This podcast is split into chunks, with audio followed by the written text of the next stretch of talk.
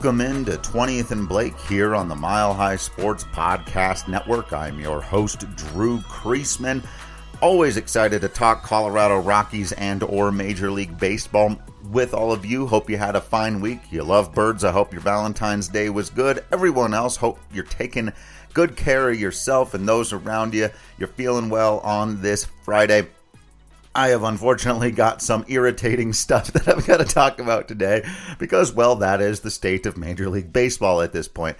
Figured I'd dive into a little bit on the latest in the CBA, get to some of my theories on what's really going on here, and then talk about some of the ways in which this is going to impact the Rockies in particular, if and when we ever get onto the other side of this lockout thing. So let's begin with the latest news, which was basically no news because the parties had a meeting for 15 minutes, which I don't even see how that's possible. It takes 15 minutes for the number of people that you would need in the room to file into the room. So I don't know what they're doing with the 15 minute meeting. You can't but but here's the re- this is why this is something and not just kind of a weird funny stupid story or just a an indication that these two sides, right, the owners and the players union are really nowhere close to each other. And that for me is this, and this is where I get to start getting into my conspiracy theories a little bit here, because I have been of the belief for a while now that no matter what the players offered here, no matter what the players have said that they're willing to do or whatever, the owners are going to skip some games this year. The owners are not bargaining in good faith. And the reason you know that is because of the infrequency and complete lack of productivity of these meetings. Right? These meetings aren't designed to produce a solution. They're not in there trying to figure things out because the owners, in my estimation, believe this. You, the players, forced us to play a season we didn't want to play in 2020 when they couldn't sell tickets or overpriced beers or jerseys at the stadiums and all the things that the owners do to make money during a baseball season other than the TV and radio contracts. And when the players essentially publicly shamed the owners into playing a season in 2020 where they would have been happily just not. They would very happily have not given you any baseball in 2020 uh, even though, as we saw, they were able to do it and they were able to give us a season such as it was of 60 games and ultimately a World Series champion, again, such as they were. We can put asterisks all over it, but we got baseball that year, proving the players' point that it was very much possible to do that. And of course, the players deserve to get paid for their work, for their time, for their labor during that time. But the owners have been since that happened in a quiet behind the scenes rage at the players. That thing got ugly. Uh, going back to the summer of 2020 when there was no baseball and things were coming out and people were talking about certain things. I had players on Twitter, you know, just going off. And I don't know if y'all have seen some tweets from people like Marcus Stroman or uh, former Rocky David Dahl. How about Austin Gomber? I, I retweeted what Austin Gomber had to say the other day when he was talking about you know service time and how long it's going to take before he can become a free agent and even have the ability to negotiate a contract that pays him fair market free market value. Like he's never been in a situation where he's able to get paired paid based on what he produces. He gets paid based on well the collective bargaining agreement and what owners have decided young players are arbitrarily worth, like all of them. and we, of course, know, because we watch baseball, that not every young player is the same in value.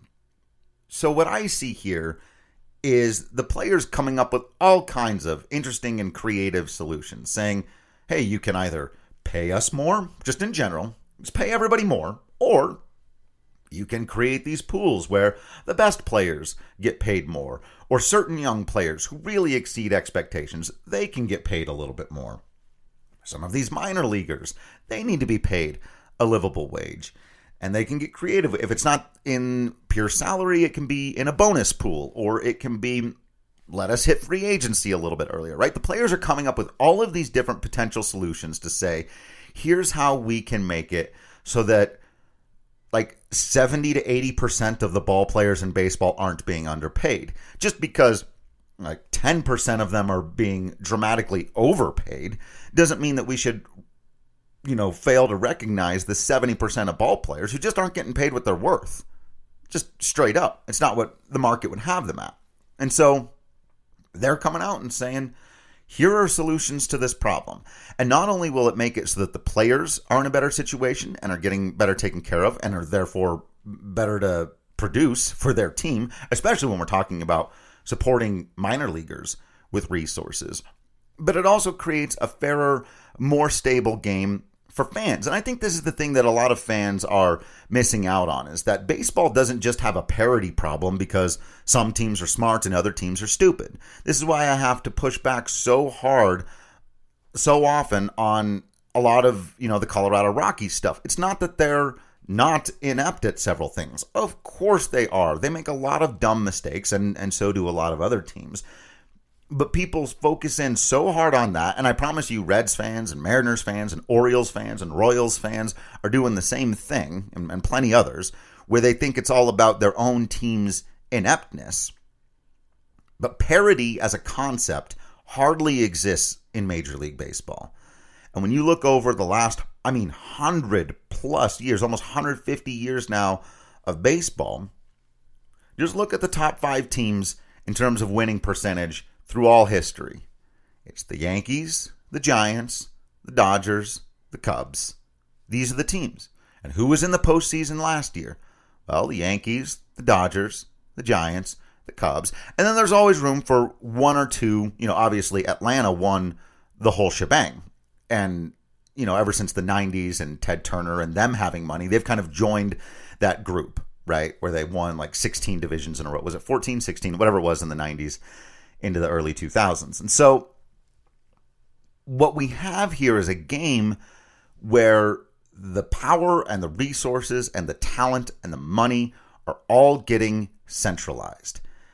And it all gets centered in New York, Chicago, and LA.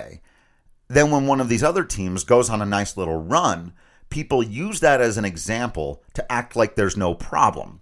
The Rays and the A's have become the poster child for this decades ago it would have been some other different teams. But the idea, this is what's screwy to me, is that implicit in understanding what the A's and the Rays are doing is to recognize they're overcoming an unfair problem. It's literally what Brad Pitt, as Billy Beane says in the movie Moneyball. It's an unfair game.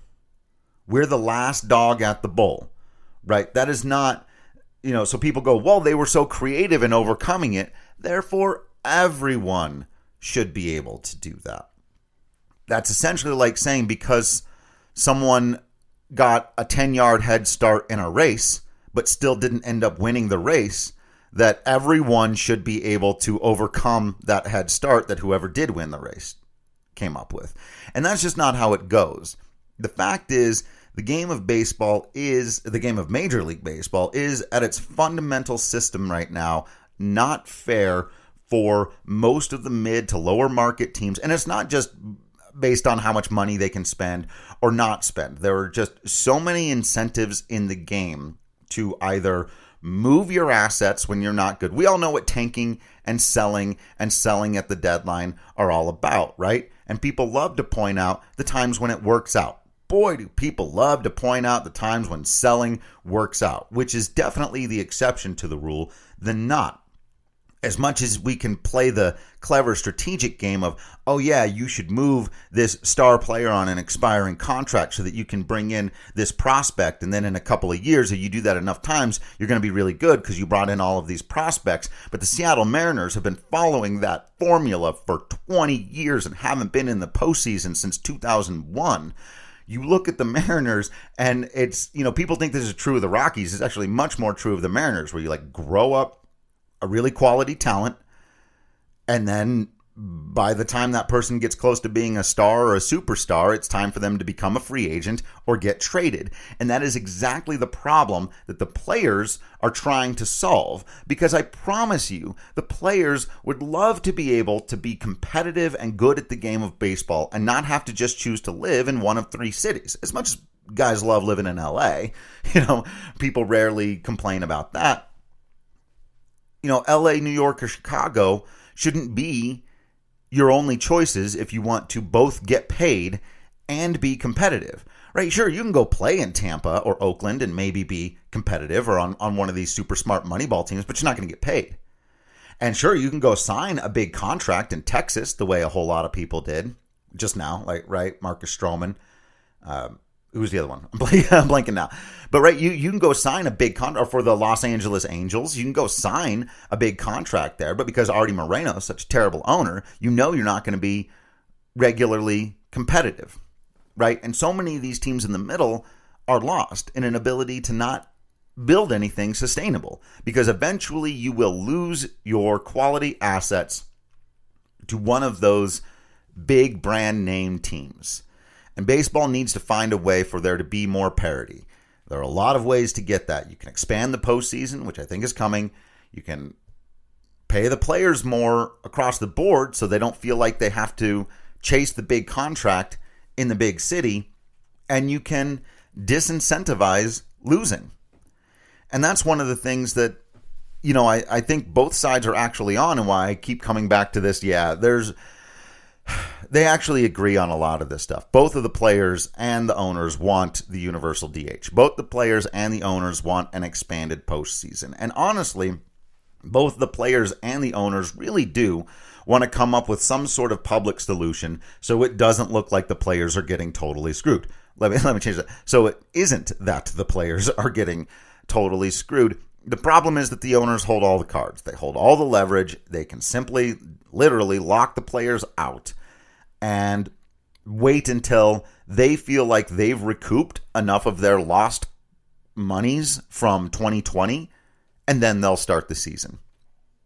And that very cynically, I'm afraid, is what I think this is all about.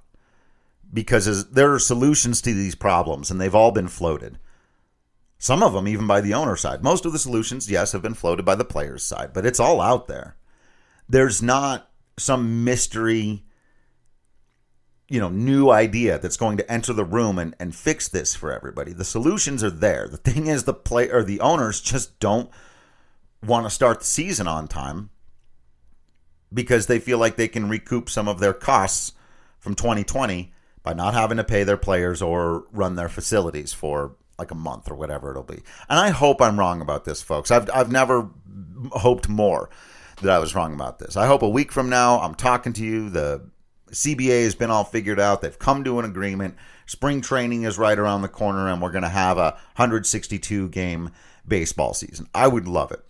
I would love that. As it is now, I'm expecting more of a 100, uh, maybe a 120 game baseball season. There's going to have to be some kind of spring training. There just does. And it's really disappointing because I, I don't think that the reason is that these two sides can't come to an agreement. I think it's that the owners just don't want to right now. And no matter what is said, that's why these meetings are so short. And that's why they're so infrequent. It's not about what's being said in them. It's not even about what's on the table. It's about the owners are pissed at the players for making them play baseball in 2020. And they're taking it out on all of us. That's it. That's what this is about. And if it wasn't, the owners would open their books and show us.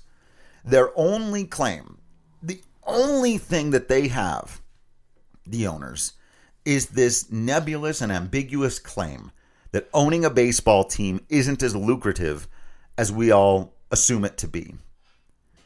And I'm sorry, but that is a claim that needs to be evidenced, and they refuse to evidence it. So until you show us the books, until you show us that you're not making money hand over fist the way we're all pretty damn certain that you are, then no, BS. We don't buy your claim that owning a baseball team isn't as lucrative as we think it is. That's nonsense. Absolute nonsense. So until they open their books, the owners don't get any benefit of the doubt. They have no argument. They're just being stubborn out of spite and pettiness. They can afford to stop all this right now. I sent out a tweet like a week ago and I said, and this, this is still 100% true. The players, I'm sorry, I keep doing that. I always want to start with the player. The owners could agree right now to 100% of what the players have asked for and offered, right? Just just say, "Okay, we'll go with what your proposal is." And if the owners did that, the players would be in a better situation. The league would be in a better situation. The fan base would be in a much better situation. And ultimately, the owners will be in a better situation because the game will be healthier. More people will be watching. More people will be spending money on baseball. And that's ultimately more money for them. And even if I'm wrong about that, even if I'm wrong about that very last part, that it'll be good for the owners. Maybe it's bad for the owners because they have to pay everybody more, but it's good for everybody else. The owners will remain some of the wealthiest people on the planet. So they can agree to the terms right now. Give us a full season of baseball, pay all their players more fairly, pay all of their minor leaguers more fairly, and all the people working at the stadiums and all of that. Create a game that has more parity in it so that half the teams in baseball don't feel like they're out of it before the season even starts. And what have the owners lost? An amount of funds that is completely negligible to a billionaire. Will it make them less wealthy? No. They can absolutely afford to do this. So, what is the reason that they're not? Like I said, I've got my theories and I shared them all with you. Uh, everyone else, you, arrive at your own conclusions. All right, let's let's swip swip. What? That's not a word. Swap over, switch over. Now, I think I tried to put those two words together into how all of this affects the Colorado Rockies. Right, and it gets back to that word I was just talking about, parity. The Rockies are a perfect example of why the rules of the league need to change. You've lived this reality for years, right? As I was kind of talking about other teams or the, the Mariners a minute ago, you probably went, oh, Trevor Story, Nolan Arenado back in the day, Larry Walker, though that's a little bit different of a situation, right? A lot of pitchers over the years, Pedro Astacio, Jon Gray just now. You know, they kind of reach or, or they're getting to their peak that's the other thing that's super weird about free agency in baseball is almost everybody hits it at like age 27 or 28. And it's like right in the middle of your physical prime, but it's also right as your game is probably a year or two from now going to start to decline. And so it, it always creates this, it creates the exact same situation every single time where that player, even think of like Albert Pujols in St. Louis playing for 10 years and then he hits his peak production and free agency. And you remember the Cardinals at the time were like, you know, we'd love to have you around, but it's just not smart for a team that doesn't play in LA, New York, or Chicago to pay somebody that much money when they're probably about to go in decline. And guess what? St. Louis was right as much as fans were pissed, he was the best player for a decade, this, that, and the other. How could you do this? How could you not be loyal to that guy? Because the league doesn't allow those smaller market teams to make those investments wisely. When they do try to do something like that, it ends up looking like Troy Tulowitzki and Carlos Gonzalez. Less CarGo because that contract wasn't huge, huge, big for the Rockies, but the Troy Tulowitzki situation right? Where, okay, now a, a, smaller market team has invested in their superstar, has paid him to stay around, but they can't afford to build a team around him, especially if he keeps getting hurt because he's taking up such a huge chunk of their potential resources. And so the players leave. They, they, you know, Albert Pujols went to LA. They could pay him a ton of money because that was one of only a handful of teams that could afford to do so. I even think about the situation that Trevor Story is in right now, right? He obviously doesn't want to come back to the Rockies, and no one can blame him for that. But how many teams out there have the two things that he needs? One, a spot for him at shortstop, and two, for him to get paid, real paid, like he deserves to be, because he's been underpaid his entire career, because he's only just now reaching free agency. And arbitration has artificially held his salary low for years. Well, Texas is out because they got that situation taken care of. You know, you take out a couple of teams. So, so it all comes down to like if the Yankees decide on someone else and the Dodgers decide to bring back Corey Seager, well, now there's an extremely now now Trevor has to make a choice. Do I want to make money or do I want to be competitive? Because you can't always do both. There'd been a lot of talk again. I don't think Texas is a possibility now that they've got their infield set. But about that. And right after all these quotes where Trevor said he wanted to be competitive, you go and sign with a team that has not been good in a very long time. Doesn't always look great. So I think the good news is ultimately, because we're going to miss games, folks. I hope I'm wrong about this. I really do. But I think there's a chance to come out on the other side of it in a much better state for teams like the Rockies and the Reds and the Mariners and the Orioles and the Royals and, and so on. An ability to keep your star players a little bit longer, more postseason spots so that you know, maybe an 83 or an 84 win season is something that it's worth trying to get because we live in this world now where people would literally, and I, God, I've had this battle with so many people so many times, like they'd rather finish in dead last than just outside of the postseason spot. This makes sense to me in the NBA or the NFL a little bit. It makes no sense to me in baseball with the way the draft works and how long it takes to get to the big leagues. No sense. None. But still, people will re- root against their own team to be above average. Because if you're not elite, it, it's almost that Talladega Nights thing, right? If you're not first, you're last. and it's like, actually, look at the Atlanta Braves. They were the team that entered last postseason with the worst regular season record of any of the teams in the postseason. That was a awkwardly worded sentence. They were the only team in the postseason that didn't win 90 games or more and yet World Series champions. And I think that opening the and some people say that's not necessarily great for the game. You can look at the number of you know world wild card teams. I think it's something like half and half over the. I, I need to do this math again, but over the last 10, 15 years, it's like half the time the team that wins the World Series was the best team, who also had the best regular season and who everyone looked had the most All Stars, all of that. You know, a lot of times it's that. Well, half the time it's that team. The other half the time, it's like Atlanta or the Royals or any of the times the Giants won the World Series where they were never on paper the best team. And so I think opening baseball up for more of those opportunities and basically just incentivizing people to compete. Build your team.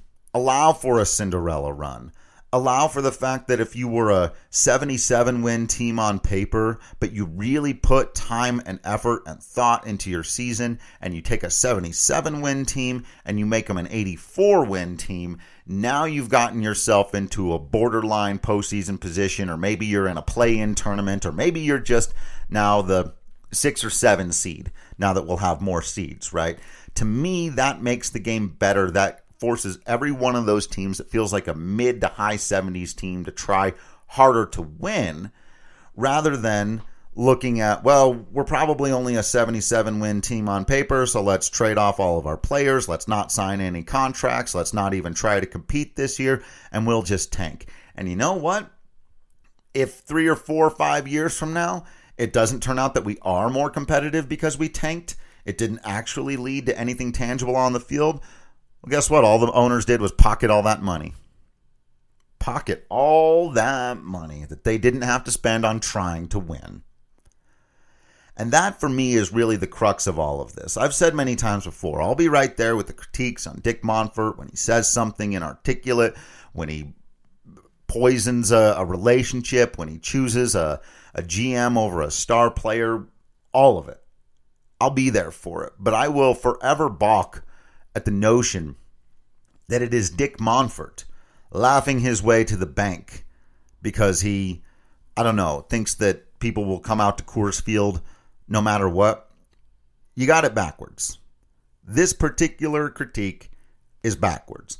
The people laughing their way to the bank are the owners who are getting praised, praised for underpaying their players and still managing to sometimes be competitive. Dick Monfort has come out several times publicly said, We don't tank. We don't lose on purpose. We don't just not try. We signed CJ Cron and Antonio Senzatela. We do these things because we don't believe in the philosophy of just not spending money on the team and letting people go, oh, that's very, very smart. Those guys are laughing their way to the bank. Everyone's talking about me like I'm smart for not spending any money on my team and for not even trying. Look how smart I am. The lack of competitiveness, in fact, purposeful non competitiveness, is a poison that is killing the game. And a lot of these teams in the new era are going to have to figure out a new strategy that isn't so cynical and isn't so built around tricking the system into wins, but just trying to build the best, most solid, most competitive baseball team you can and going out there and playing the games and see see how the cards fall. You know, and, and that's what I think for me is the biggest thing that I think that the Rockies and a lot of these other teams are going to be in a much better situation when there aren't because who who benefits from the flip side of this whole buy trade sell moneyball thing, right? Who benefit? It's the rich teams. Go back to last year's trade deadline and think about the teams that had to sell. Everyone was mad that the Rockies didn't sell off, right? Should have sold off Jon Gray. Should have sold off Trevor Story. And there's some legitimacy to that as well. But where were those players going to go? Where did Javier Baez go? To the Mets, to New York. Spending all the money with their new owner, trying to be competitive. You know, yeah, some other more mid-market team, like again, Atlanta. I, I think you got to count as one of the kind of flag bearers of Major League Baseball now, and they've got all that money. And in fact, they got in some big trouble for ripping off their own fan base when it comes to their ballpark. So again, when we're talking about laughing your way to the bank, if not ripping off their own fan base, certainly ripping off their own city. But they've got the funds, they've got the money, they've got the ability.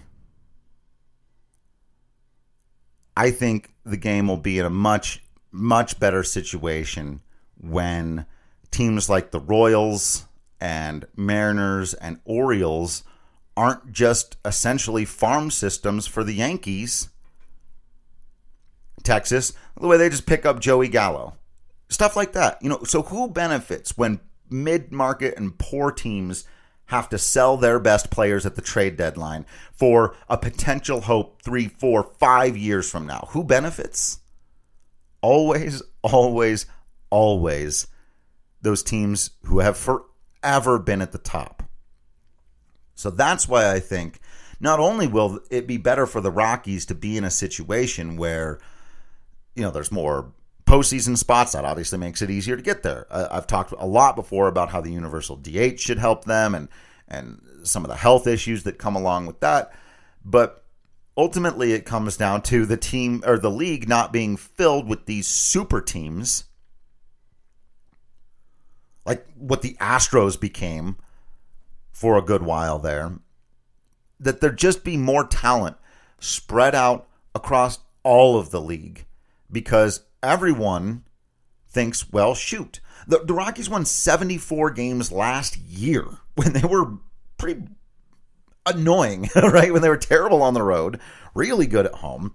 People were expecting them to be the worst team ever in the history of baseball and it turned out they were the 10th worst team last season.